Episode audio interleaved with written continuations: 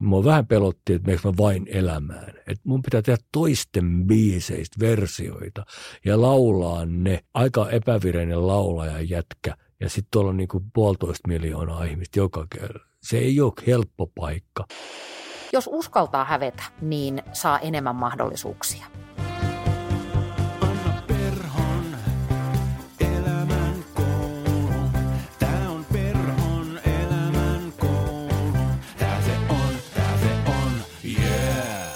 Perhon elämänkoulu.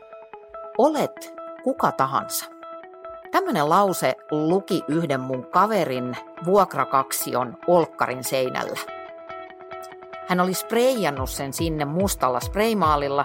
Se teksti oli tosi iso ja sitten se joutuikin siitä vähän vaikeuksiin, kun se muutti sieltä kämpästä pois, koska se joutui maalaamaan sen, sen koko asunnon muistaakseni lattiasta kattoon, kun se vuokraisäntä otti siitä – pikkusen hernettä nenään.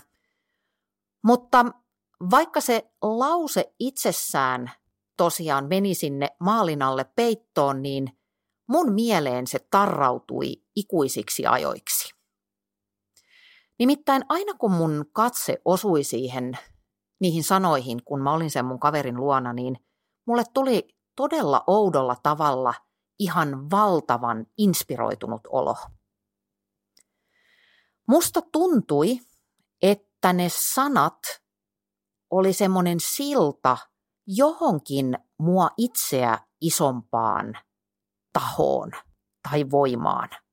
Musta tuntuu, että ne oli portti jonnekin sellaiseen maailmaan tai ulottuvuuteen, jonne mä pääsisin milloin vaan, kunhan mä uskaltaisin ottaa muutamia askeleita. Ja musta tuntui myöskin, että mun henkilökohtaiset tai jotenkin tämmöiset persoonan rajat, niin ne hetkeksi aikaa avautu. Ihan kuin pieneksi hetkeksi ne seinät tai muurit tai ovet, jotka ympäröi sitä, joka mä kuvittelen olevani, niin ne aukes ja mä huomasin, että niiden ovien takana on ihan mieletön määrä kaikkia mahdollisuuksia. Ja ei muuta kuin ottamaan niistä kiinni. Tämä on aika paljon tavaraa, joka liittyy yhteen pieneen lauseeseen, mutta niin siinä kävi. Ja edelleen, nytkin kun mä seison tässä tämän mikrofonin edessä ja laitan silmät kiinni, niin mä tunnen semmoista pientä, mitä tämä on, semmoista tingeling, sellaista äh, Tämä on muuttumassa nyt todella huuroseksi, mutta äh, luota muhun. Mä pääsen takaisin kyllä äh, ihan järkeville vesille. Mutta mun kehossa tuntuu semmoista pientä jännittävää säteilyä. Ja se on innostusta. Se on innostusta, se on inspiraatio, kun mä ajattelen, että olet kuka tahansa. Ja tällä tavalla mä tulin ehkä vähän niin kuin vahingossa määritelleeksi sen, että mikä on tämän jakson varsinainen aihe. Eli mä haluan puhua self-helpistä, mä haluan puhua vaikuttavista lauseista ja sanoista, miksi ne vaikuttaa meissä niin voimakkaasti, mitä se oikeastaan on. Ja sitten mä haluan puhua ihan kirjaimellisesti elämän ohjeista, koska mä oon great believer siihen, että ohjeet toimii. Mä oon eräänlainen ähm, self-help-juoppo. Se tietenkin johtuu tästä mun ammatista. Mä oon nyt kymmenisen vuotta työkseni valmentanut ihmisiä, joten mä haluan tietenkin pysyä kartalla siitä, että mitä tässä genressä tapahtuu. Mutta kyllä mä saan siitä tietenkin myöskin henkilökohtaisesti ihan valtavan paljon irti, koska – Yksi mun keskeisiä elämän arvoja on kehittyminen. Kehittyminen on toki tärkeää kaikille ihmisille sen takia, että meidän ihan perustarpeisiin turvallisuuden tarpeen lisäksi liittyy nimenomaan kehittymisen ja kasvun ja tämmöinen eteenpäin menemisen tarve. Ja mä ajattelen, että ihminen on kaikkein onnellisimmillaan siellä, missä sun niin toinen jalka on jämäkästi siellä turvallisella puolella, siellä on se tuttu ja ennustettava, mutta sitten siellä toisella puolella on nimenomaan tämä, että olet kuka tahansa. Eli siellä toisella puolella meidän täytyy aina olla kurottamassa sinne jonnekin tuntemattomaan, jotta meillä säilyy elämässä semmoinen fiilis, että mä oon menossa tässä eteenpäin. Ähm, määritellään vähän, mitä self-help on. Niin jos me ajatellaan ihan tämmöistä, voisiko sanoa tietosanakirjan määritelmää, niin silloin mä varmaan sanoisin näin, että, että self-help on jonkunnäköistä opastettua, fasilitoitua elämänlaadun parantamiseen tarkoitettua sisältöä, jolla on tosi usein, mutta ei silti läheskään aina, niin jonkunnäköinen psykologiaan pohjautuva kehys. Et, et on vähän niin kuin lueskeltu jotain, ainakin huteraa tiedettä sinne pohjaksi, ennen kuin aletaan opastaa ihmisiä. Mutta self-help on ihan järkyttävän laaja genre, josta syystä mua aina turhauttaa se, kun on paljon ihmisiä, jotka sanoo, että joo, kuule, mua ei kiinnosta mikään self-helppi. Niin sen self-help varjon alle mahtuu vaikka mitä sijoitusoppaista kovaan tieteeseen, josta esimerkiksi, heitän nyt tämmöisen esimerkkikirjan Thinking Fast and Slow, joka on muuttanut ihan maailmanlaajuisesti meidän ymmärrystä siitä, että miten aivot toimivat vaikkapa päätöksenteossa tai bisneksessä tai nimenomaan sijoittamisessa tai markkinoinnissa tai ihan missä vaan. Ja sen kirjoittajat on nobelisteja.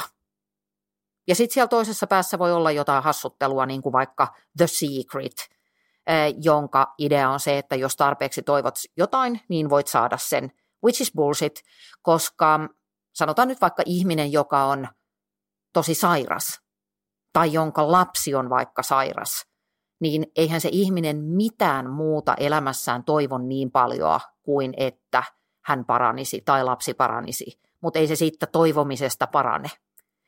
Totta kai tämä on huomattavasti monisyisempi asia ja mm, siinä Secret-ajattelussa on toki jonkinlaista kaikupohjaa ihan niin kuin tieteeseenkin päin, ei mennä siihen nyt, mutta mä vaan yritän ilmentää näillä esimerkkeillä sitä, että jos sulla on tämmöinen self-help-allergia, niin mä luulen, että sä määrittelet self-helpin kapeammin kuin mitä se oikeastaan on.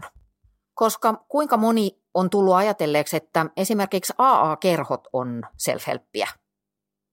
Sinne kokoonnutaan yhteen saman kokeneiden kanssa, sitten siellä tahkotaan niitä askeleita, siellä kuunnellaan muiden tarinoita, muiden ratkaisumalleja, mennään kotiin omaan arkeen ja yritetään jollakin tavalla soveltaa niitä sitten omaan elämään, jotta pysyttäisiin loitolla pullosta tai pelaamisesta tai huumeesta tai mistä milloinkin. Tämä onkin self-helpille tosi leimallista ja tämä on yksi asia, joka mun mielestä erottaa self-helpin ja tämmöisen asiantuntijakirjallisuuden. Toki näistäkin on välimuotoja, mutta kun mä oon tämmöinen self-help-juoppo tosiaan, pa- paljon tulee luettua, niin mä oon tehnyt semmoisen havainnon, että jokainen self-help-kirja, heittäisin näin, mä oon lukenut niitä satoja, ja mä väitän, että jokainen niistä alkaa siitä, että sillä kirjoittajalla itsellään on jokin kokemus elämästä, ja sitten se siitä intoutuneena on lähtenyt selvittämään jotain ongelmaa, jotain ahtaumaa omassa elämässään. Se on löytänyt siihen joitain ratkaisuja, se on löytänyt malleja, joilla sen ongelman kanssa pystyy vähän paremmin tulemaan toimeen.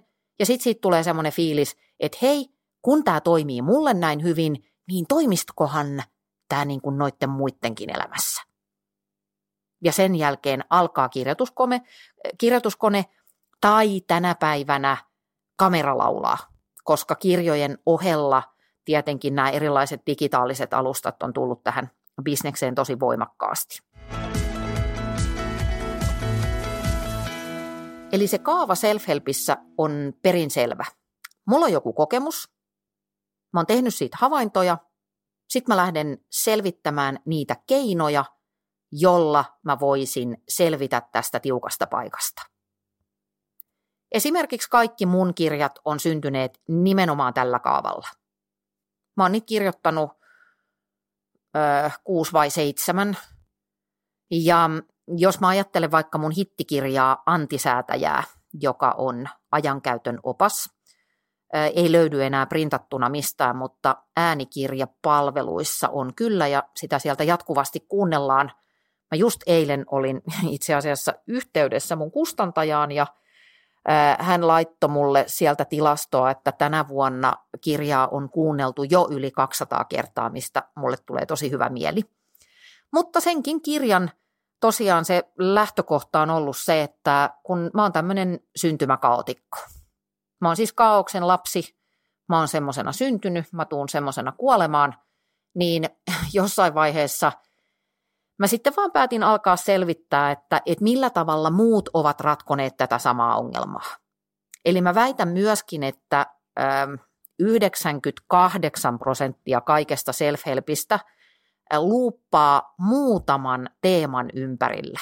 Eli kaikki ihmiset ympäri maailmaa kirjoittaa ja tuottaa niitä samoja sisältöjä vuodesta, vuosisadasta, vuosituhannesta toiseen. Mutta kun tässä genressä mun mielestä erityisesti korostuu se, että se, mitä sanotaan ja mitä nyt ollaan neuvomassa, on alisteista sille, miten sanotaan ja kuka sanoo. Eli jokainen valkkaa oman gurunsa, joka sitten jostain syystä toimii. No tosiaan vaikkapa nyt se antisäätäjä, niin se syntyi ihan sillä tavalla, että mä horjuen seison jättiläisten olkapäillä.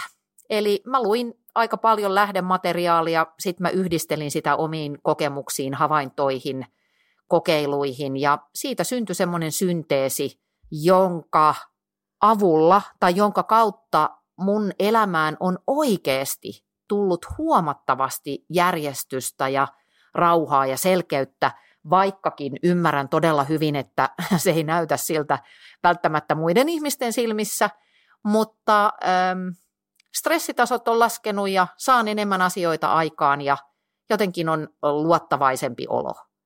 Niin kun mä saan näin hyviä tuloksia, niin mun mielestä olisi hirveän itsekästä pitää ne kaikki pointit itsellä. Ja sen takia mä aina vähän suutun tai ärsynnyn siitä, että äm, nämä self-help-kriitikot jotenkin ajattelee, ja mä luulen, että tämä on sellainen maailmankatsomuskysymys, että äm, meidät, meidät jaetaan vähän niin kuin nyt tämmöisellä janalla, jos mennään ääripäitten kautta, koska sillä tavalla on asioita helppo hahmottaa, niin Toisessa ääripäässä on ne, jotka ajattelee, että yksilön ongelmat on yksilön myös itse ratkaistava, ja sitten toisessa päässä ajatellaan, että kaikki yksilön ongelmat ovat yhteiskunnan tuottamia, ja sen takia yhteiskunnan pitäisi ne ratkaista. No, mä oon siellä keskellä. Mä ajattelen, että totta hemmetissä on tärkeää, että meillä on niin kuin järkevästi rakentunut hyvinvointiyhteiskunta tässä ympärillä. Meillä on toimivat sotepalvelut, tai niin kuin hashtag oispa, toimivat palvelut, jonne pääsee ilman valtavaa grindausta. Meillä on yhteiskuntarauha, meillä on hyviä yhteisöjä, kaikkea tämmöistä. Se on tietenkin ensisijaisen tärkeää. Mutta sen rinnalla on mun mielestä yhtä lailla oleellista ja hyödyllistä että silloin kun mun elämässä on vaikeeta, niin mä aktivoidun ottamaan selvää, että mitä mä voin itse tehdä heti. Koska jollei sulla ole miljoonaa pankkitilillä, niin kuin meillä aika harvalla on, niin monesti se polku ja accessi sen ammattiavun piiriin on pitkä ja hidas. Ja silloin mä ajattelen, että meille on valtavasti hyötyä siitä, jos sitä apua osaa ja uskaltaa hakea vaikka kirjastosta tai YouTubesta tai TikTokista, jossa on siis itse asiassa valtavat määrät tämmöistä self-help-materiaalia tänä päivänä. No nyt nämä, jotka ajattelee sillä tavalla, että yhteiskunnan pitää ratkoa kaikki, niin mua ärsyttää henkilökohtaisesti siinä äh, se ajatus, että jos mulla, tai sa- sanotaan näin, ähm, sä tulisit mun luo ja sanoisit, että hei Anna, että mulla on hirveä päänsärky. Niin jos mulla on aspiriinia tuolla laukussa, niin kyllä mä sanoisin sulle, että hei, mulla on täällä aspiriinia, otappa tästä.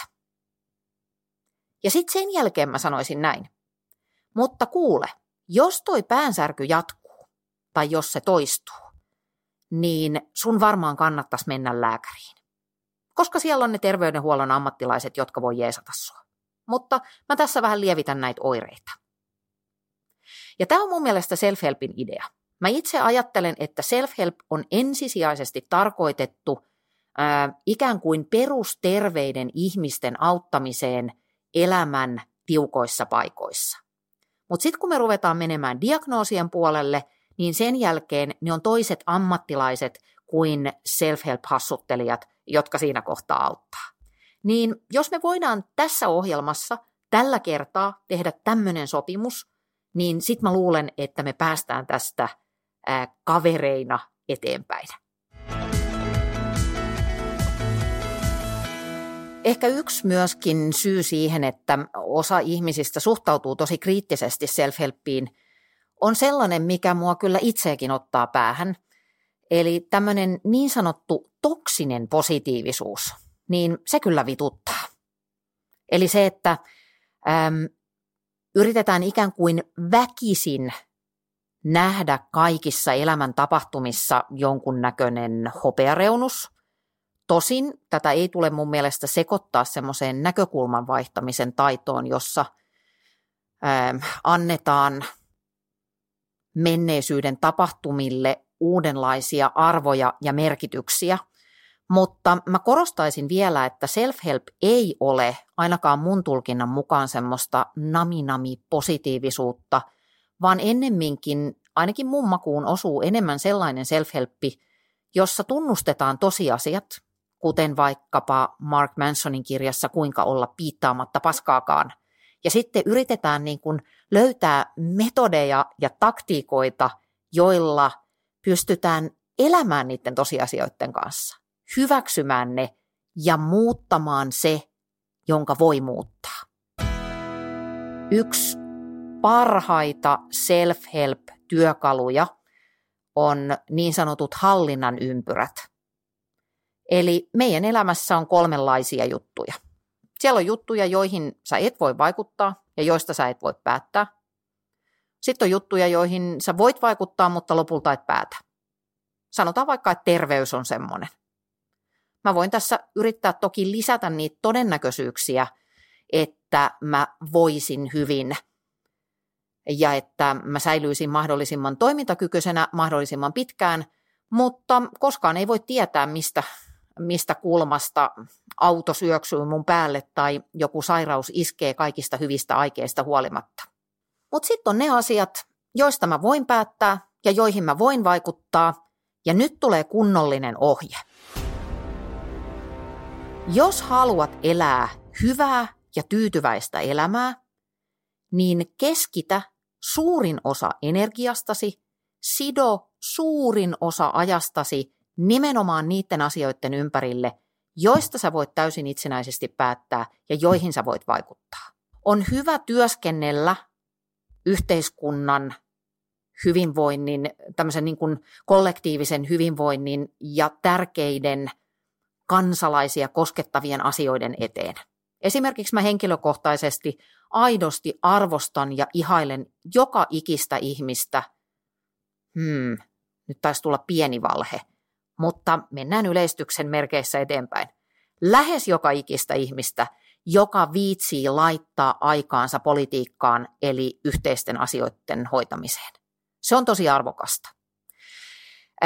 Samanaikaisesti mä vielä toistan tämän pointin, että jos me jäädään odottamaan esimerkiksi sitä, että nyt tämä ää, seuraava hallitus tulee ja laittaa kuule terapia-asiat kuntoon tai sote-asiat kuntoon tai jonkun asian kuntoon, mikä puuttuu just sun elämästä, niin mä vähän pelkään, että kyllä siinä odotella saa. Eli mun mielestä näiden hallinnan ympyröiden, jonka keskellä se self mun mielikuvassa on, niin niiden se kaikkein oleellisin pointti on siinä, että mitä aktiivisemmin sä pyrit vaikuttamaan johonkin henkilökohtaiseen asiaan, sen nopeammin se tapahtuu. Totta kai, jos sä oot valmis odottamaan seuraavat 40 vuotta, niin by all means.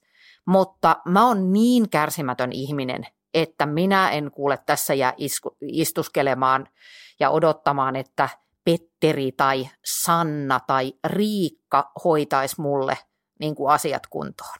Niin niin kauan kuin mä voin vaikuttaa, niin mä pyrin siihen.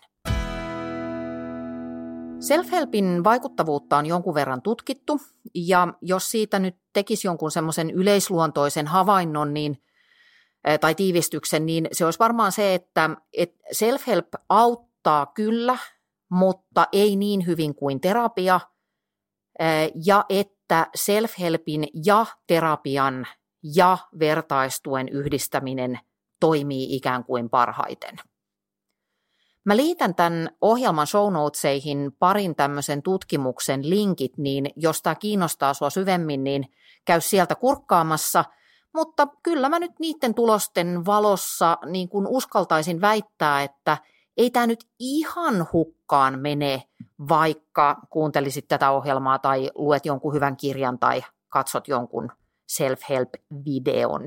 Sitten on vielä sellainen juttu, josta mä itse asiassa puhuin Herra Ylpön kanssa, joka aivan pian pääsee ääneen tuossa välitunti-jaksossa tiistaina, niin mua ehkä ärsyttää myöskin vähän se näissä self-help-keskusteluissa, että tasaisin väliajoin julkaistaan jokin sellainen kirja tai sisältö, joka ei kaikille maistu, ja sitten se argumentointi on sitä, että en minä ainakaan pysty ja mitä jos kaikki nyt jo sitä ja tätä.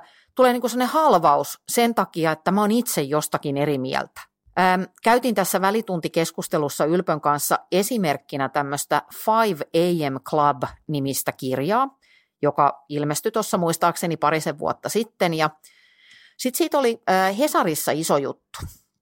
Sen, sen kirjan nimi kertoo sen idean. Eli se kirjoittaja suosittelee, että jos heräät viideltä aamulla, niin sä ehdit tehdä asioita itsesi hyväksi sen ohella, että teet työsi kunnolla. Eli hän laittoi kellon soimaan viideltä aamulla ja sitten se jotain, muistaakseni hän meditoi ja jumppasi ja kehitti itseään ja mitä kaikkea siihen liittyikin. Ja musta se on täysin fine. Itse asiassa parhaita elämänohjeita, jotka mä voin sulle antaa, on se, että, että jos joku toimii, niin tee sitä lisää. Paitsi jos olet kovien huumeiden käyttäjä, siinä tapauksessa ei. Mutta mä toistan vielä. Jos joku toimii sulle, niin tee sitä lisää. Mutta sitten kato tämä halvaus oli se siellä Hesarissa vaikkapa, että en minä, en, minä en ainakaan pysty heräämään viideltä ja tämä on nyt taas tätä tehokkuusyhteiskuntaa.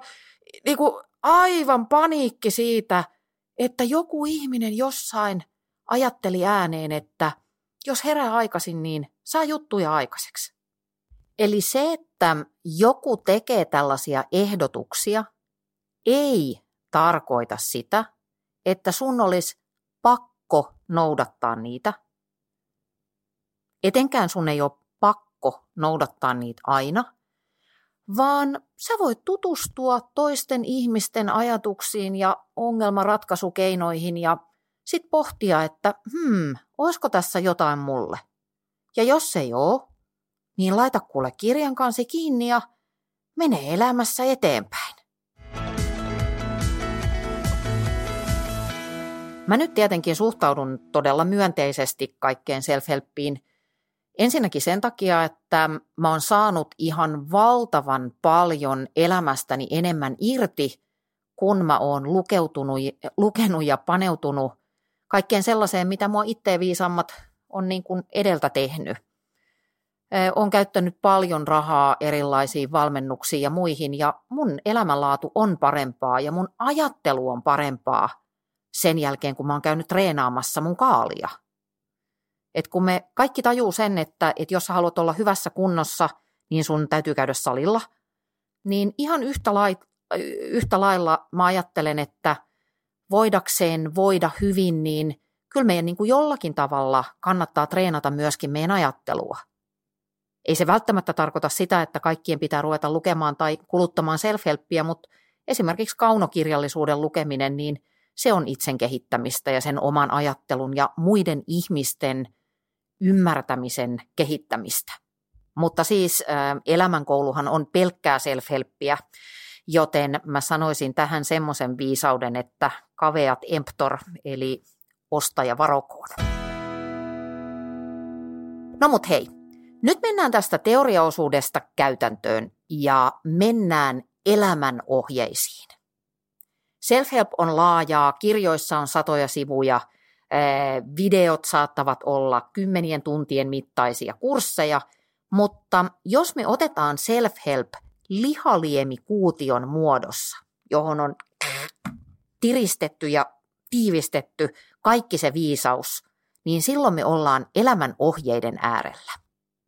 Mä oon kerännyt fiksuilta tyypeiltä elämänohjeita ja kaikkein ensimmäiseksi kysyin tätä tietenkin tämän ohjelman suosituimmalta hahmolta, Family Maniltä.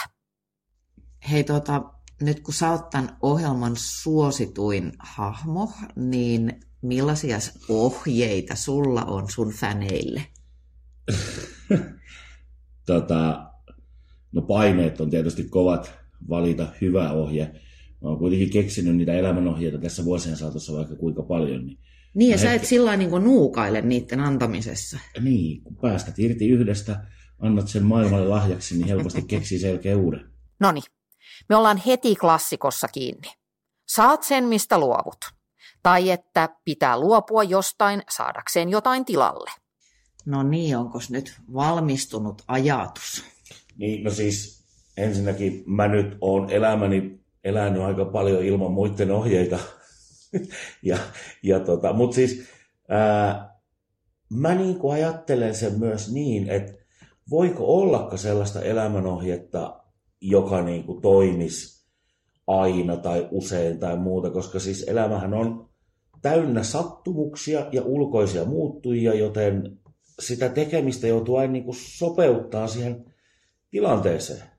Mm, toi on kyllä oikeasti hyvä kela, koska kaikessa ohjeistuksessa on oikeasti se riski, että se muuttuu dogmiseksi. Niin, niin. Että sä, siitä ohjeesta tulee itsetarkoitus ja sitten ollaan sen self-helpin kanssa ongelmissa, kun minä olen, minä syötetään yksisarvisjauhetta aamusta iltaan. Ja sitten sit ajetaan niin ulos radalta tai päin seinää, kun mennään sen yhden ohjeen mukaan vaan. Yes.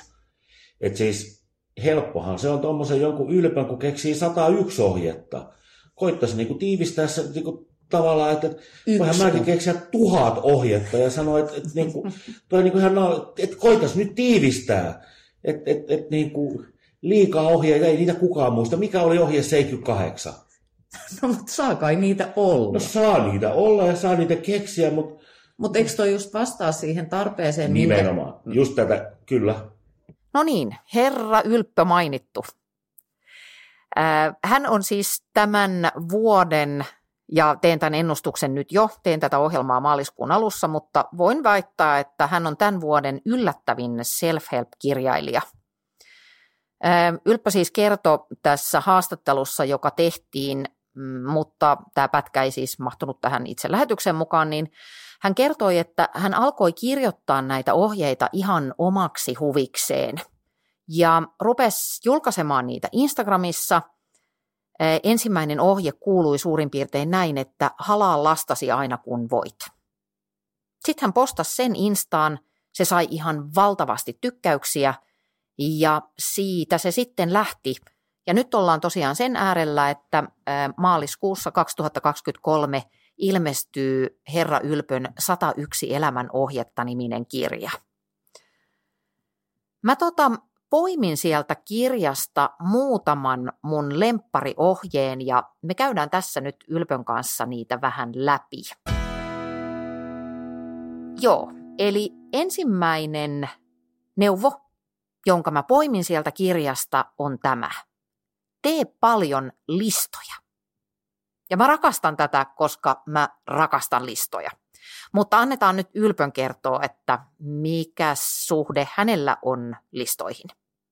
Varmaan se johtuu siihen mun niin kuin, tähän mun autismiin jotenkin, että et, et, et mulla on pakko olla näitä listoja, koska mä en niin muista muuten mitään ja sitten mulla on hirveän paljon asioita ja, ja mulle on hirveän helppoa se, että mä laitan kaikki ylös ja kaikki, ja nykyään kun on kaikilla nämä älylaitteet, mm. niin se on hirveän helppoa. Mulla on semmoinen kuin Ulysses, tai ei mikään maksettu mainos, vaan Ulysses tai joku Totta kai sulla on just toi. Niin, mulla on joku tämmöinen, mihin voi tehdä sitten listojen sisään listoja, että se on tosi pitkälle viety. Niin mulla on semmoinen, missä mulla on siis kaikki. Millaisella frekvenssillä sä katot, katoksa sitä sit monta kertaa päivässä, joka että missä päivä, mennään? Joka Joo. päivä. Ehkä, Joo. et, et, et, mulla on joka elämän osa-alueesta melkein niin kuin yksi semmoinen otsikko, jonka alla on useita listoja. Mm? Koska mun arki ei vaan suju, että se on ihan täys kaas, jos ei siellä ole niitä asioita, niin mulla on sitten siellä ne listat. Että okei, leffa on tässä ja mun pitää hoitaa näin ja nämä asiat.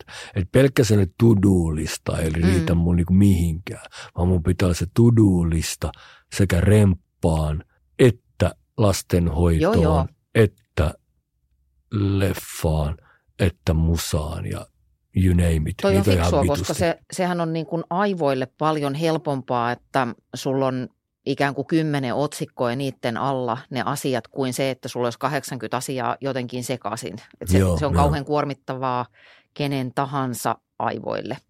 Ja mä en koe tota negatiivisena, vaan mä koen sitä, että ne, Ei. listat, ne listat loppuu siitä, kun mä delaan. Ni, Et niinhän ne, se on. Ne, ne on mulle merkki siitä, että mä oon elossa. Mä en koe sitä niin, että, että ne on pakko saavuttaa. Että siellä on niin 80 asiaa, että voi helvetti, voi helvetti, siellä on 80 asiaa tekemättä. Vaan että siellä on erikseen today-lista. Mm. Mm. Nämä mä teen vaan tänään ja siellä on korkeintaan neljä. Ihminen ehtii Se tekemään neljä äijästä on tulossa ihan järjetön self-help guru. Mä, mä tunnen huolestuneisuutta, koska mun business on nyt tässä niin kuin vähän uhattuna. Jep. Tämä on ihan viimeinen hetki ennen kuin Herra Ylppö kaikista maailman ihmisistä vie leivän minun suustani. Minä menen takaisin hevostalleille, koska tämmöisenä niin kuin self-help ja valmentaja-ihmisenä, niin ei mulle jää kyllä toi jäljiltä enää mitään. Listat on itse asiassa erittäin klassinen self-helpin aihe. Aina kun puhutaan itsejohtamisesta tai ajanhallinnasta, niin et kyllä kykene löytämään sellaista kirjaa, jossa ei puhuttaisi jossain vaiheessa listoista. Mutta mä rakastin tuossa Ylpön kommentissa tota ajatusta, että listat on merkki siitä, että mä oon elossa. Ja se on mun mielestä myöskin fantastinen esimerkki tämmöisestä näkökulman vaihtamisen taidosta, joka liittyy self-helppiin mun mielestä tosi läheisesti. Et silloin tällöin, kun me luupataan jonkun ongelman kanssa päässämme, me ollaan niin kuin jumissa jonkun oman ajatuksen kanssa, niin koskaan ei voi tietää, miten joku kirja, joku lause, joku kuultu puheenpätkä jossain voi tönästä sitä omaa ajattelua ihan toisenlaiseen asentoon, ja sen jälkeen se, mikä oli sekunti sitten tosi vaikeeta, onkin nyt merkityksellistä ja jotenkin kepeämpää. Mä toistan vielä. Tuo oli, niin oli niin hieno kela. Listat ovat merkki siitä, että olen elossa. Mun mielestä, jos vähän äh, jatkan, koska tämä on kuitenkin mun ohjelma, saamme jatkaa. Mun mielestä hyvä lista on sellainen, joka ei tyhjene asioista, mutta se tyhjenee tärkeistä asioista. Ja tämä on just ehkä niitä teknisen ajanhallinnan perusajatuksia. Se, mitä Ylppökin sanoi tuossa äsken, niin se, että ne listat joskus niin kuin loppuu tai tyhjenis, niin se on semmoinen kuolleen miehen toive. Että ne loppuu sitten, kun arkun kansi menee kiinni, ja mistä sitä tietää? Jos joutuu helvettiin, niin siellä on kuule tuplattu sudulistan asiat ja taas tulee uusi ohjelmistopäivitys ja täytyy opetella uusia asioita. Mutta siis mun pointti on se, että hyvä lista on sellainen, joka tyhjenee päivittäin sen päivän tärkeimmistä asioista, joita mahtuu sinne listalle yksi, kaksi tai ihan korkeintaan kolme, mutta se on jo aika paljon. Me voidaan palata tähän joskus ajanhallintajaksossa, mutta ei nyt. Ehkä myös semmoinen pointti, että tämmöinen neurologi, psykologi, ei mikä se on, neuropsykologi Daniel Levitin on sanonut sillä tavalla, että hänen paras ajanhallinta ja tämmöinen stressinhallinta keinonsa on nimenomaan listojen kirjoittaminen. Heti kun sulle tulee jokin tekemätön asia mieleen, niin kirjoita se lapulle.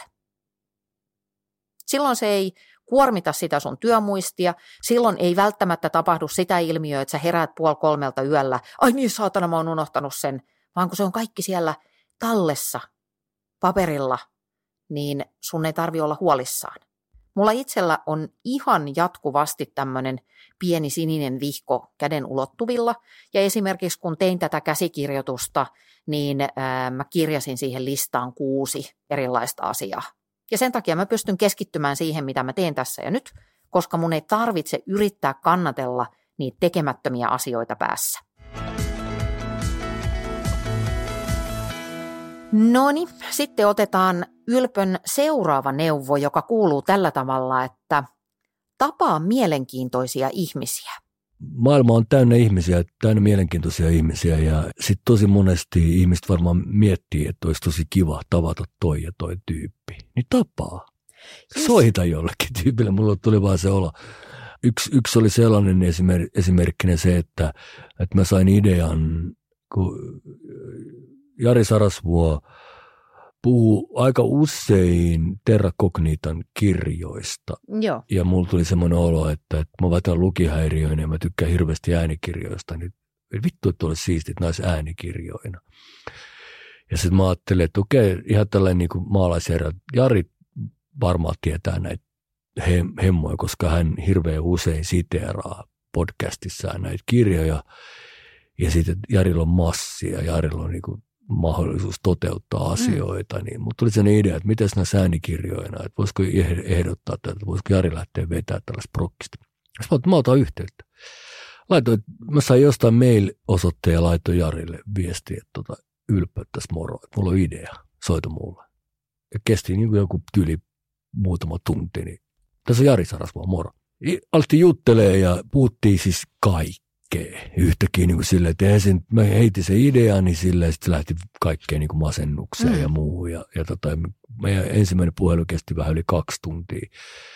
Ja näinhän mä oon tehnyt aika paljon niin kuin elämässä, niin että mä oon ottanut yhteyttä niin jollain tavalla, ja, ja muuhun on otettu yhteyttä. Mä muistan, kun muutin, muutin Lauttasaareen, niin, niin Kauko Röyhkä, mikä oli mulle semmoinen niin kuin tosi iso, iso Kaukohan, niin, mm. Kaukohan se oli pelottava haamu ihmisten mm. mielestä. Mä olin nuori, nuori vielä silloin, niin kuin, että mä voisin kuvitella, että mä niin uskaltaisin edes jutella niin kuin, yli Kauko Röyhkän kanssa, koska Kauko Röyhkä on niin kuin, vielä semmoinen aika suorasanainen ja semmoinen. Sehän on semmoinen, että se menee baari, baaris menee sen kanssa, joku juttelee, sanoo paino vittu, että mä jaksa kuulla. Mm, se on pelottava. niin. Se on vielä semmoinen iso kokoinen jatka. Joo, joo, joo. Niin, niin, että se on niin kuin puoli metriä mua pidempi. Ja sitten se, se niin kuin, niin tota, sit se yhtäkkiä soitti mulle sille, että on tässä kaukoröökkä terve. Sitten mä, okei. Okay. Ja tota, nyt mulla on tänään semmoiset niin vappubileet, että tuutko? Että mä oon kuullut, että sä oot muuttanut Lauttasaareen. Sitten okei, okay, kyllä mä voin tulla. Sitten meni silloin se yh- tyttöystäväni kanssa kaukoröyhkeen niin vappubileisiin ja sitten oltiin siinä ja istuttiin sohvalla ja kuunneltiin musaa ja mä odottelin koko ajan, että bileet alkaisi, tulisi jengiä, että vois, niin kuin, ja sitten siellä juteltiin vähän vaisusti siinä kaikkea ja sitten mä kysyin kaukolta, niin kuin, että no milloin muut vieraat tulee. Ne eivät kutsunut ketään muuta. okay. Kauko oli kutsunut muut ainoastaan. Sitten mä hiifasin, että tässä on jotain niin kuin helvetin mielenkiintoista. Ja, ja sitten hei, mulla on tällainen pakko vielä heittää tämä perään. Että siis mulla oli palaveri tuossa kaksi viikkoa sitten Tampereella yhden arkkitehtitoimiston kanssa. Ja siis palaverin agenda oli se, että ei ole mitään agendaa. Ja, ja mentiin sinne ja se arkkitehtitoimisto piti meille niinku semmoisen niinku ihan tavallisille ihmisille semmoisen presentaation, että mitä hän duunaa. Ja sitten me istuttiin pöydän ääressä ja keskusteltiin. Eli me tehtiin niinku siviilihenkilöinä ilman mitään agendaa. Meillä ei ole mitään, mitä me oltaisiin ostamassa mm. arkkitehtitoimistolta. Pidettiin palaveri niiden neukkarissa ilman mitään syytä. Mä rakastan tätä ohjetta ja erityisesti mä rakastin tota klausuulia, että voit tavata heitä ilman mitään syytä. Koska kyllähän ne syyt sitten löytyy, kun sä tapaat jonkun. Todella merkittävä osa mun urasta, jos käytetään tätä hienoa ylevää sanaa ura, mun ammatillisesta kehittymisestä, niin perustuu nimenomaan tähän. Jossain vaiheessa mä vaan päätin olla häpeämättä ja on ottanut yhteyttä ihan kylmiltään moniin tosi kiinnostaviin tyyppeihin, ja se on kyllä sitten johtanut vaikka mihin. Se tuntuu aluksi vähän nololta, koska jotenkin niin kuin lapsena on ihan ok ystävystyä tosta vaan tai tehdä tuttavuutta, sanotaanko näin. Mutta sitten jos sä aikuisena oot silleen, että moi, voitaisiko leikkiä yhdessä, niin kyllähän se niinku, se on vähän outoa. Mutta mä oon ollut niin utelias, että se uteliaisuus on jotenkin ajanut sen häpeän yli. Mä niin kun, et miten, mä, miten mä olen tehnyt sen, niin mä oon joskus laittanut vaikka semmoisen viestin, että – tykkään siitä, mitä teet, olen seurannut uraasi, saisinko tarjota sinulle lounaan. Ja sitten mä vähän kyselen jotain ja jutellaan. Ja osasta näitä tapaamisia, niin mä oon saanut ihan siis elämän mittaisia ystäviä. Mutta tässä täytyy sitten olla silleen kohtelias ja maltillinen, että mä olin hirveän imarreltu, kun mä sain itse tämmöisen yhteydenoton ja tosi mielellään menin tämmöiseen tapaamiseen – mutta sitten siellä oli vastassa ihminen, jolla oli kynä ja paperia. huom, hän ei maksanut minun lounastani, eli jouduin itse investoimaan kahdeksan euroa tähän tapahtumaan. Eikä se ole se juttu, vaan siis käytöstavat, you know, kyllä sä tajut. Ja hänen agendansa oli hyvin suoraviivaisesti ikään kuin imuroida multa kaikki tiettyyn tekemiseen liittyvät, voisiko ihan sanoa ammattisalaisuudet, tai ei mitään salaisuuksia ole, mutta jos mä oon itse tehnyt yli 20 vuotta sen tietopääoman eteen, niin musta se tuntui vähän niin kuin karkealta pyytää, että anna se kaikki mulle tänne heti ilmaiseksi nyt. Et, tota, et, tässä kannattaa olla kohtelias, kiinnostunut, utelias, pääset pitkälle. Ihana neuvo. No niin, sitten otetaan Ylpön seuraava ohje, joka on, tämä on niin hyvä ja tämä on niin merkityksellinen, että jos me kaikki osaisimme noudattaa tätä, niin tulevien ikäpolvien, meidän lasten elämä olisi niin paljon helpompaa ja kepeämpää. Kuunnellaan, mitä Ylppö sanoo siitä, että eron sattuessa älä helvetissä sotke lastes elämää. Mä oon käyttäytynyt vitun huonosti okay. erossani ja, ja tota, en lapsia kohtaan missään vaiheessa. Kyllä mä eksää kohtaan oli jossain vaiheessa siellä, että kun mä olin ihan niin kuin silleen, niin murrettu ja niin sekasin ja koko se, että se perhe katosi alta ja koin sen niin, että kun siis mut jätettiin, niin, niin tota, tunnustan sen ihan suoraan. Sitäkään muuten suomalainen mies ei koskaan tunnusta.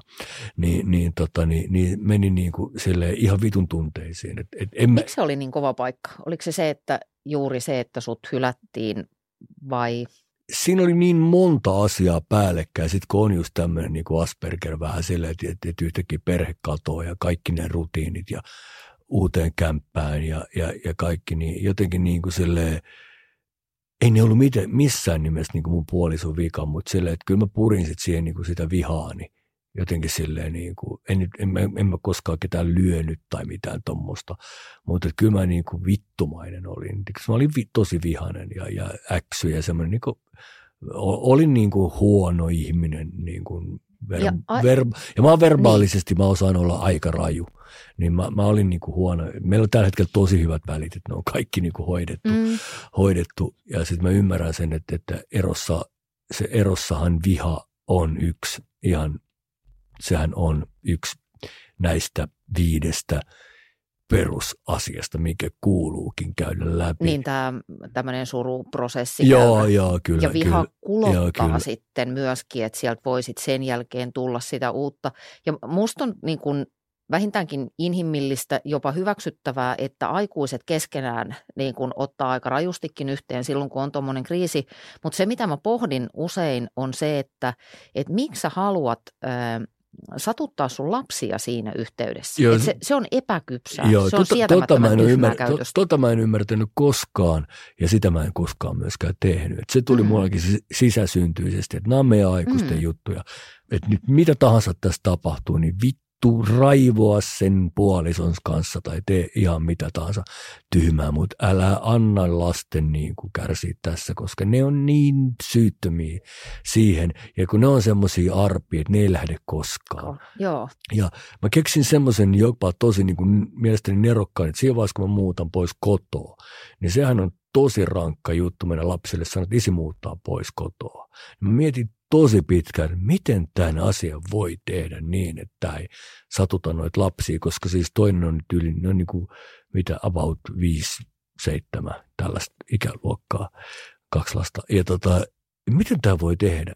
Niin mä keksin, tämä itse asiassa ei ole kirjassa, mutta tämä ehkä kannattaisi olla, niin mä keksin tosi hyvän keinon, miten tämän lapsille, niin mä käänsin sen toisinpäin, että mä en teekään sitä niin, että että, mä sanon lapselle, että isi muuttaa pois kotoa, tonne jonnekin hämärään, mistä ette tiedä mitään. Vaan mä otin y- laps, yhden lapsen kerrallani mun luokse, pyysin siis Exceltäni, mm. että voiko mä ottaa lapseni, tämän pojan tästä nyt, ja mä esittelen tämän kodin. Ja se on mm. totta kai hyvä idea. Ja mä vein sen sinne kotiin, että kato, tässä on tällainen mesta, tilataan tässä munkki tänne ja meidän munkkikahvit ja sieltä limut ja munkit ja että onko kiva paikka ja että isi asuu täällä, mutta sä voit tulla tänne milloin vaan. Ja nyt mä oon puhunut, kun lapsista vanhempi, että et, et miten ne kokee tämän, niin ne oli kaikki silleen, että ei mitään. Joo. Että ne oli tosi onnellisia siitä, että löytyi tällainen paikka ja ne tiesi, että mä näytin, että tuossa asuu äiti, te voitte aina tulla, me asutaan nyt täällä. Eli mä en lähtenyt menee lasten kulmasta, vaan lapset tuli ja näki. Ja mä tein sen vielä niin, että mä tein yhdelle kerrallaan ja sitten otin seuraavan päivänä tyttäre, joka oli pienempi, ja kävin saman ruljanssin läpi. Ne saa sen Esi- koko esitte- huomion siinä. Niin saa koko huomion esi- ja pidin mukavan päivän heidän kanssaan siellä. Että me tosiaan ostettiin ne munkit ja kaikki. Että niillä on kiva siellä talossa, että täällä voi sisustaa, täällä voi tehdä oma huoneen, täällä on tämmöinen, että isi asuu täällä. Mm. No ei juurikaan lisättävää. Lapset selviää erosta, jos sä pidättäydyt haukkumasta sitä sun eksää lasten kuullen. Terveisin kaikki psykologit. Et sen verran pitää olla aikuinen. Jos sä noudatat tätä ohjetta, sä teet sun lasten elämästä helpompaa, kepeämpää. Sä vähennät sun omien rakkaiden lasten ahdistusta, surua, stressiä ja kaikkea mahdollista oireilua. Ja mä uskon, että sä pystyt tähän. Sä pystyt tähän. Sitten kato, meet hakkaamaan seinää tai jotain nyrkkeilysäkkiä ja haukut sitä sun eksää sun parhaille kavereille, jotka on samaa mieltä sun kanssa ja nekin haukkuu sitä. Mutta jos sulle sun lasten hyvinvointi on arvo, niin silloin sun pitää maksaa siitä semmoinen hinta, että sä et hauku sitä eksää. Sä pystyt siihen. Let's do it. Tyylitaju voi olla este menestykselle. Joo, siis mun mielestä Suomessa tyylitaju voi olla este menestykselle, ihan selkeästi. Mä tulkitsen tätä ohjetta, tyylitaju voi olla este menestykselle sitä kautta, että me monesti eh, ehkä jopa jätetään asioita tekemättä tai sitten me yritetään tehdä asioita liian vaikeasti tai liian hienosti, koska me tehdään sitä jollekin semmoiselle – yliminälle, joka ei oikeasti edes ole olemassa. Joo, tai kriitikoille joo, joo. tai jollekin semmoiselle viiteryhmälle, jonka rankaisua me pelätään. Ja kun mainitsit tuossa aikaisemmin Jari Sarasvuon, niin mä oon ottanut häneltäkin paljon ohjeita mustakantisiin muistikirjoihin. Ja hän sanoi joskus näin, että menestyminen on kehtaamista. Joo, ja musta se, se osuu ainakin minussa johonkin syvälle, että sun täytyy uskaltaa tehdä vähän tyhmiäkin juttuja. Varsinkin niin, tulee, tulee heti mieleen niin näyttelijän työ tai mm. joku tämmöinen, niin, niin, niin tuossa on iso pointti siinä kehtaamisessa siinä, että voit, häpeän voittamisessa. Eli ju, just se, että, että mä en niin kuin, hyvin voisi kelata niin artisti tai, tai mikä tahansa media-alan ihminen puhua tänne mikrofoniin, vetää podcastia. Kaikkihan haluaa puhua podcasteja nykyään tehdä. Ja mä, mun väittämä on se, että, että podcasteista tulee vähän niin kuin Facebookista, että kohta kaikilla on oma. Ja, et, et kaikki puhuu niitä omia asioitaan johonkin. Ja sitä mä en tiedä kuka niitä kuuntelee, mutta mitään tuollaista ei voi tehdä, jolle sä voita niin kuin häpeää. Että hävettää ihan helvetisti. Jep. Ja sitten jos sä voitat sen häpeä, että sä et välitä, niin sitten sä voit tehdä tosi monta asiaa. Ja se on Silloin tää, sä oot tää, vapaa. Joo, ja uskon, että tämä sairasvuon kehtaaminen on hyvin serkku tälle, tälle ajatukselle. Öm, mä olin kerran semmoisessa tilaisuudessa puhumassa, missä oli toi – teatteri- ja elokuvaohjaaja Paavo Westerberg. Ja mua jännitti aivan poikkeuksellisen paljon, että se olisi olevinaan niin, kuin niin tärkeä se tilaisuus ja varmaan olikin ja mä olin siellä aika hermona ja sitten mä ajattelin, että no toi Paavo on tossa, että kun se ohjaa paljon näyttelijöitä ja varmaan on, joutuu käsittelemään niiden kanssa jännittämistä, niin mäpä kysyn siltä, että mikä sun ohje on. Niin Paavolla oli ihan mahtava ajatus. Se sanoi näin, että – siihen liittyy joku anekdootti, mitä mä en, en enää muista, mutta se pointti oli se, että, että jos häntä niin kuin pelottaa tai joku menee pieleen, että joku menee niin kuin ihan pieleen, niin sitten se sanoi näin, että no häpeällä siitäkin sitten selviää. Musta se oli niin, niin mahtavasti niin, joo, sanottu. Kyllä, kyllä, joo, joo, joo. Mutta näissä joo. sun ohjeissa... Niin, se otti häpeää niin, niin kuin darrana. E, joo. Et Kyllä. Väh, vähän aikaa niin kuin kärsii siitä ja sitten se on niin kuin hoidettu pois. Ai hitsi, miten hyvää kelaa. Mun on pakko lisätä tähän semmoinen anekdootti, jonka mä luin, olisiko ollut Hesarin kuukausi liitteestä, jossa haastateltiin Krista Kososta. Ja Krista Kosonen muisteli siinä, kun hän oli semmoisen maineeltaan haastavan ohjaajan ohjauksessa. Näytelmä oli muistikuvani mukaan Kirsikkapuisto. Ja sitten tapahtui jotain siellä harjoituksissa sellaista, että Krista sai ihan järkyttävät pyyhkeet siltä ilkeältä ohjaajalta. Sana ilkeä oli minun, ei Kristan. Ja ää, sitten Krista Kosonen sanoi siinä jotenkin näin, että häpeä on huojennus – et sitten kun on oikein saanut hävetä, niin tulee helpottunut olo, koska tietää, että tässä oli nyt nämä pohjat ja tämän jälkeen kaikki muu tuntuu vähän helpommalta. Se oli mun mielestä hieno ajatus. Eli mä ajattelen, että jos uskaltaa hävetä, niin saa enemmän mahdollisuuksia.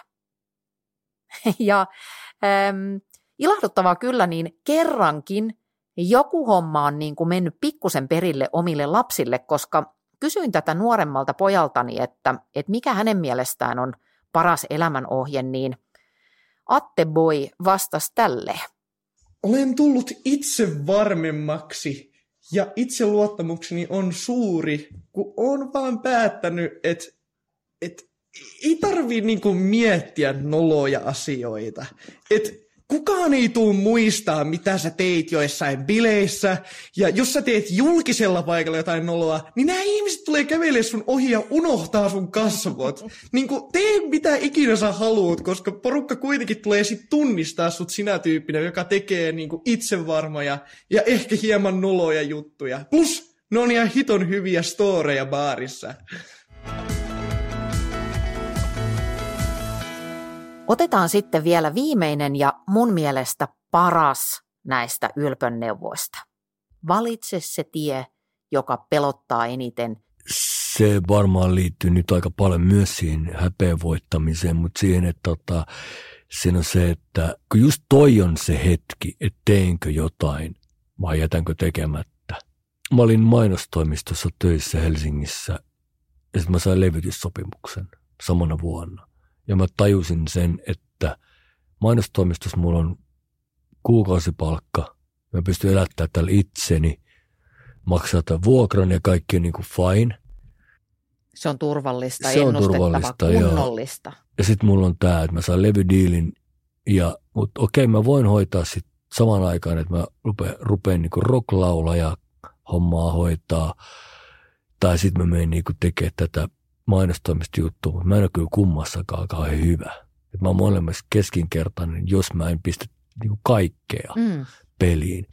Et mä voin hoitaa näin samaan aikaan, mutta mä en ole kummaskaan hyvä. Toki on hyvä kela. Niin. Että jos sä haluat olla todella hyvä jossain, James Clear on sanonut näin, niin silloin niin kuin all in siihen yhteen juttuun. Ja, ja sitten sama, että mua vähän pelotti, että meneekö mä vain elämään. Että et mun pitää tehdä toisten biiseistä versioita ja laulaa ne aika epävireinen laulaja jätkä ja sitten tuolla on niin kuin puolitoista miljoonaa ihmistä joka kerta. Se ei ole helppo paikka. Ja mä tiedän niin kuin artisteja, jotka on miettinyt vuosikausia sitä, että meenkö vai enkö mene. Ja sitten mä menin siihen, koska se oli se Miten tie, se joka mua pelottaa. Niin. Just se, että mua pelottaa tämä, että tässä ei ole mitään järkeä. Mä en ole kai hyvä tässä, mä menen ja menen täysin. Ja mä olin siinä sit tosi hyvä, vaikka mä itse sanoinkin. Loistavaa. Tämä on niin ihanasti sanottu. Tämä on mun mielestä sitä samaa osastoa kuin se, että olet kuka tahansa. Valitse se tie, joka pelottaa eniten, koska siellä on ne suurimmat palkinnot. Kirkkaimmat timantit on syvimmässä luolassa, niin se vaan menee. Ja siis nyt mun on kyllä ihan pakko siteerata mun lempirunoa. Se on sellaisen kirjoittajan kuin Robert Frost. Tämä on kuuluisa runo ja se alku menee näin, että kaksi tietä erosivat toisistaan metsässä. Otin sen, mitä oli vähemmän kuljettu ja siksi kaikki on nyt toisin.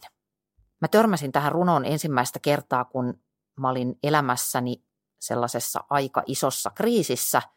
Ja kun mä näin ton tekstin, niin se iski niin kuin tuhat volttia. Mä sain siitä varmistuksen, että mä oon oikealla tiellä. Tuntuu vaikealta, mutta tämä on se oikea polku. Ja tässä just mun mielestä on self-helpin ja sanojen voima, että parhaimmillaan ne kasvattaa sua tai ne antaa sulle lohtua tai sellaisen tunteen nimenomaan, että, että sä oot menossa oikeaan suuntaan. Sä et ole yksin. Sitä mä ehkä tarkoitin jotenkin siellä alussa sillä, että, että parhaimmillaan tämmöiset tämmöiset sisällöt tai sanat on portti jonkinlaiseen toiseen, toiseen ulottuvuuteen. Tämä on vähän esoteerisesti sanottu, mutta mä uskoisin, että juurikin artistit esimerkiksi saa jatkuvasti yhteydenottoja, jossa ihmiset kiittää lauluista ja biisien sanotuksista, että, että ne on pelastaneet heidät vaikka millaisilta pahoilta hetkiltä. No, tässä me kuultiin monta todella hyvää elämänohjetta, mutta vähän niin kuin alussa juttelin Family Manin kanssa, niin mikään ohjehan ei ole aina voimassa, tai ainakaan mistä tahansa ohjeesta, niin ei mun mielestä kannata rakentaa itselleen semmoista vankilaa, koska sit sä oot niin kuin lahkossa. Lahkothan on semmoisia paikkoja tai ilmiöitä, joissa on hyvin tiukka ja säädelty ja tämmöinen dogminen, joustamaton sääntökokoelma, ja niitä noudatetaan, vaikkei siinä olisi mitään järkeä. Tyyliin en voi ottaa jotain lääketieteellistä hoitoa, koska Jumala suuttuu. Niin terve. Mun mielestä surkea ohje on tämmöinen self-help klisee suorastaan kuin trust your feelings, luota tunteisiisi niin mä kyllä sanoisin, että älä helvetissä luota, älä usko.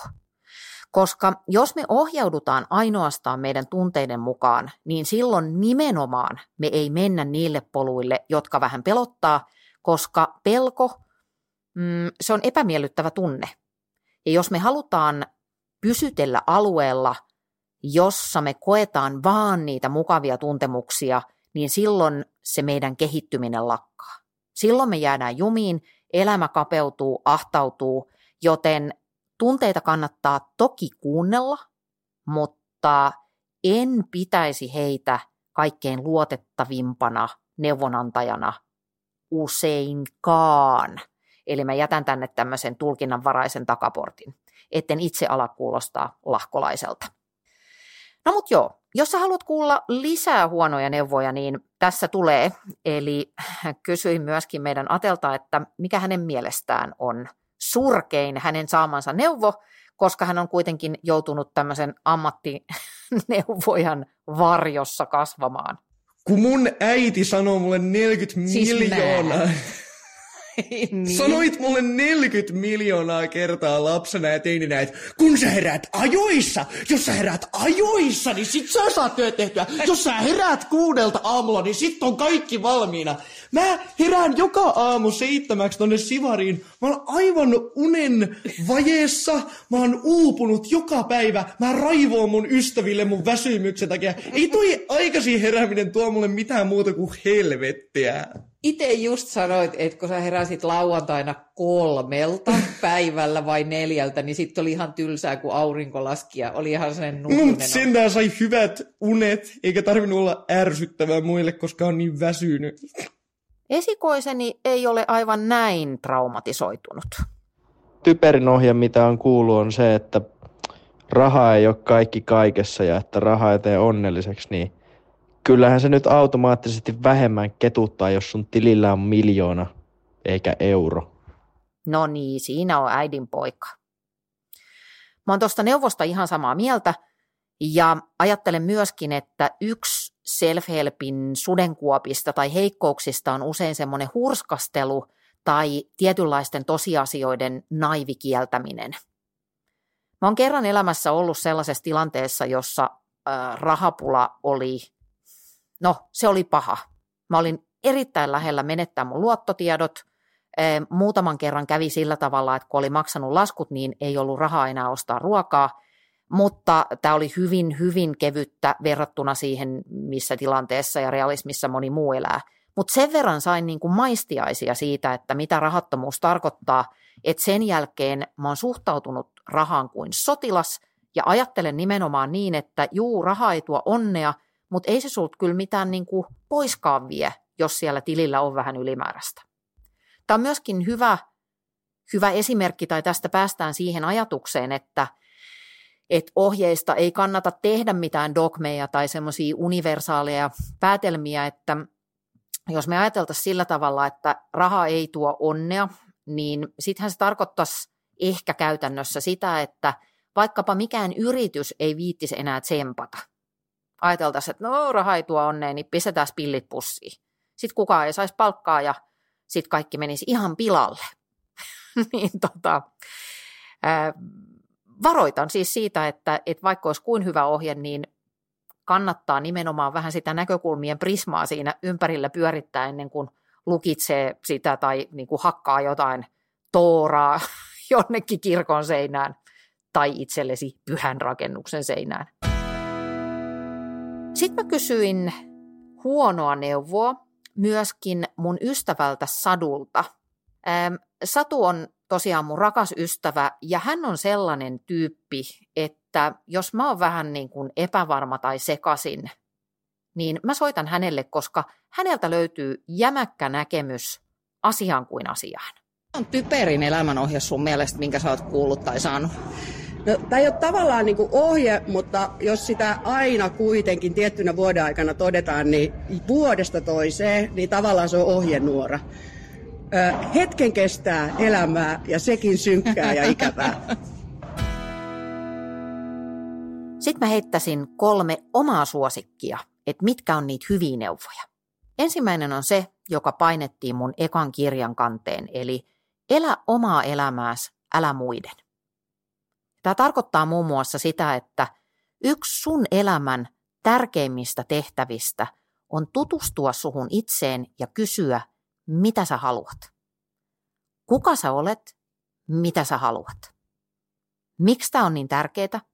Sen takia, että kukaan muu ei voi kaapata sitä sun elämää ja alkaa ohjailla sitä, mikä sulle on tärkeää ja tyydyttävää, vaan sä päätät siitä itse. Mitä paremmin sä oot selvillä siitä, kuka olet, mitä paremmin sä oot selvillä siitä, mikä on juuri sinulle hyvää elämää, niin sitä vähemmän sä oot muiden ihmisten ohjaltavissa ja sitä tyydyttävämpää sun oma elämässä on. Mun toinen ohje on se, että elämässä ei kyllä tarvitse paljon lupia kysellä. että jos sä jäät odottamaan jostain virastosta kirjettä jossa olisi joku kaiken kattava passi tai lisenssi tehdä mitä haluat, niin kyllä siinä sitten taas odottaa saa. Eli ennemminkin olen sitä koulukuntaa, että pyydellään mieluummin anteeksi kuin lupia. Tee vaan ja katso mitä sitten tapahtuu, koska suurin osa ihmisen peloista on mielikuvitusta. Se johtuu meidän aivoista. Ne laskee jatkuvasti semmoisia kauhuskenaarioita ete- eteenpäin, että sitten jos mä teen näin, niin mitä sitten tapahtuu, niin yleensä ei tapahdu mitään. Paitsi, että sä oot saanut tehdä jotakin, joka susta itsestä tuntuu arvokkaalta. Sitten kolmas ohje, mitä mä tosi aktiivisesti käytän omassa elämässä, on se, että joka päivä voi aloittaa alusta, koskaan ei ole liian myöhäistä. Se on mun mielestä kauhean armollista. Aina kun kello soi, niin siinä on kaikki kortit pöydällä ja sitten voi taas yrittää uudestaan. Ei me kuitenkaan mennä enää taaksepäin, niin miksei yhtä hyvin yrittäisi elää eteenpäin. Ja nyt kun mä sanon näin, niin tämä oli kyllä sen luokan self-help äh, klisee jälleen kerran, että äh, meinaan olottaa, mutta ei nolota, koska se on totta. Koska kaikki kliseet on totta. Uutta tarinaa putkeen vaan. Mä pyysin myöskin teiltä ohjeita etukäteen Instassa ja niitä tuli ihan valtava määrä. Kiitos niistä super paljon. Mä nostan täältä ihan muutaman, muutaman suosikin. Ensinnäkin todella moni teistä on ilmeisesti tatuoinut mieleensä tämän hienon lauseen, että this too shall pass. Tämäkin menee ohi. Jonain päivänä tämä on muisto tai tarina. Sitten siellä oli Suvin ohje, joka kuului näin, että kuulisti vaan. Keep calm and carry on. Sitten siellä oli jonkun iloisen ihmisen ohje, joka kuului näin. Jonain päivänä me kuollaan kaikki, muina ei. Eli tämäkin on mun mielestä aika niin kuin silleen, no, inspiroivaa. Et kun en tänään kuollut, niin, tai en meinaa kuolla, niin tässähän voi tehdä vielä vaikka mitä. Ja tästä tuli sitten taas itselleni mieleen lause, että kuolema on verho, jonka takana on koti. Siksi mä en ainakaan toistaiseksi ihan valtavasti pelkää kuolemaa, koska mä oikeasti uskon tähän neuvoon. Mutta älkää kyselkö yksityiskohtia siitä kodista. En mä tiedä. Mä vaan toivon, että siellä on hyvännäköinen sisustus. Mä en kestä, jos siellä on vaikka joku ysärityyli. No mut joo. Um, ja sitten täällä oli vielä tämmöinen, että ei tarvitse olla hyvä voidakseen harjoitella. Mä uskon tähän, vaikka mä ehkä välttämättä ees ihan tajua, mitä toi tarkoittaa. Yhden ohjeen mä sain kerjättyä myöskin tältä vanhemmalta lapseltani ja tässä on sillä tavalla harvinainen ohje, että tämä vaikuttaisi olevan ajatus, joka toimii aina ja kaikissa olosuhteissa. Parhaaksi elämän ohjaksi antaisin kaikille varmaan se, että pidä huolta sun terveydestä, koska kun sä oot terve ja voit hyvin, niin se vaikuttaa positiivisesti kaikkiin sun elämän osa-alueisiin. Koska tossa on kyllä järkeä kaikissa elämäntilanteissa. Niin kuin mä sanoin aikaisemmin, niin me ei läheskään aina pystytä vaikuttamaan siihen, että minne se meidän terveydentila kaatuu, mutta niin kauan kuin voin, niin vaikuta. Otetaan tähän loppuun sitten vielä sadulta hyvä neuvo. Minun jämäkältä, näkemykselliseltä ystävältäni sadulta. No niin, Satu, mikä on sun paras elämänohje? Asioilla on kyllä aina tapana järjestyä. Ja sitten jos ei ne järjesty itselleen, niin sitten ne järjestetään. Aamen. Ja sitten vielä yksi hyvä ohje. Um, tilaa mun uutiskirje annaperho.fi kautta uutiskirje Mä lähetän jokaisen jakson jälkeen pienen tiivistelmän siitä, mitkä oli esimerkiksi tämän jakson ja tulevien jaksojen olennaisimmat pointit. Silloin tällöin sä saat semmoisia tehtäväkanvaaseja, eli elämänkoulun läksyjä. Ja sä voit myöskin lähettää palautetta meidän WhatsApp-numeroon, joka on 050 549 5094. Lähetä palautetta, toivon vieraita, ehdota aiheita, kommentoi, kritisoi, jätä ääniviestejä, you name it. Ja vielä toivoisin, että jos sä et halua, että niitä sun viestejä käytetään anonyymisti osana tätä ohjelmaa, niin merkkaa se selkeästi. Kiitos sulle, kun kuuntelit Elämää kivemmaksi. Kuullaan ensi viikon tiistaina välitunnilla ja torstaina uuden jakson muodossa. Moido!